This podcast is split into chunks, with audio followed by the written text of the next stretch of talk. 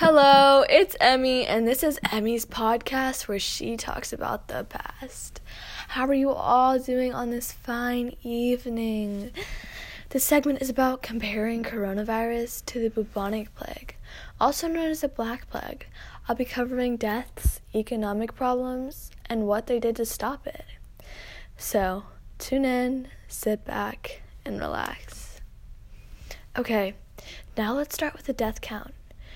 There were over 25 million people that died from the plague.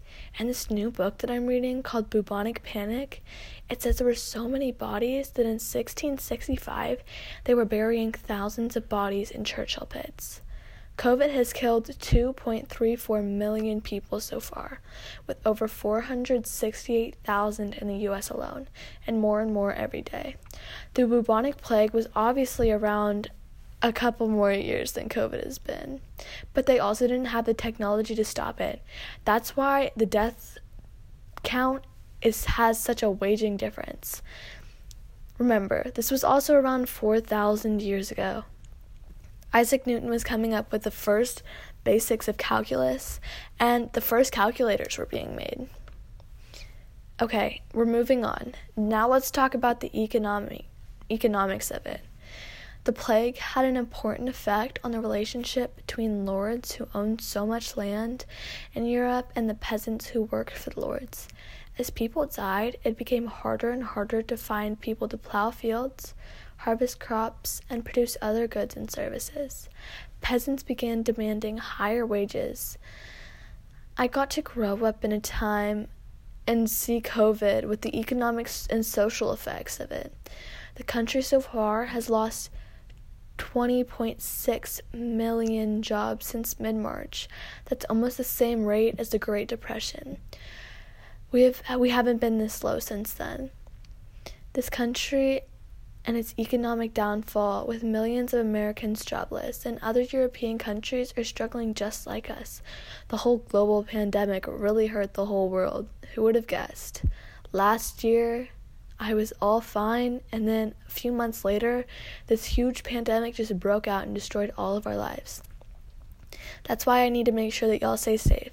So please wear your masks in public, social distance, and stay safe. The Black Plague also destroyed millions of lives, but we don't have a lot of info because it was a long time ago. Remember, almost 4,000 years. Now we'll get from the pre- we'll get to the preventatives or how they tried to stop it.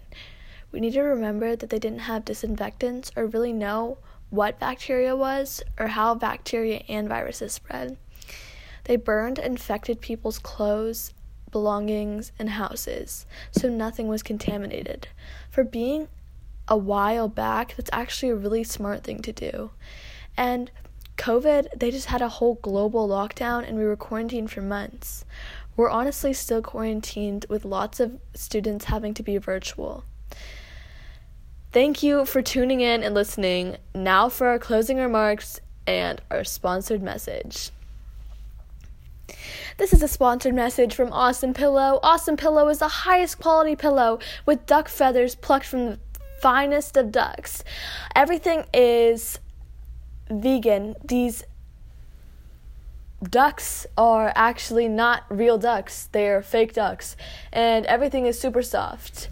I love my awesome pillow. It's so good. I love the inside. It's so awesome. Thank you all for tuning in. Thank you all for listening. Please come back. Remember, The Bubonic Panic by J.L. Jarrow. That was the book that I read. I think you should really check it out. It was really good, and I hope, hope you all have a great evening and day. Remember, wear your masks, stay safe, and socially distant.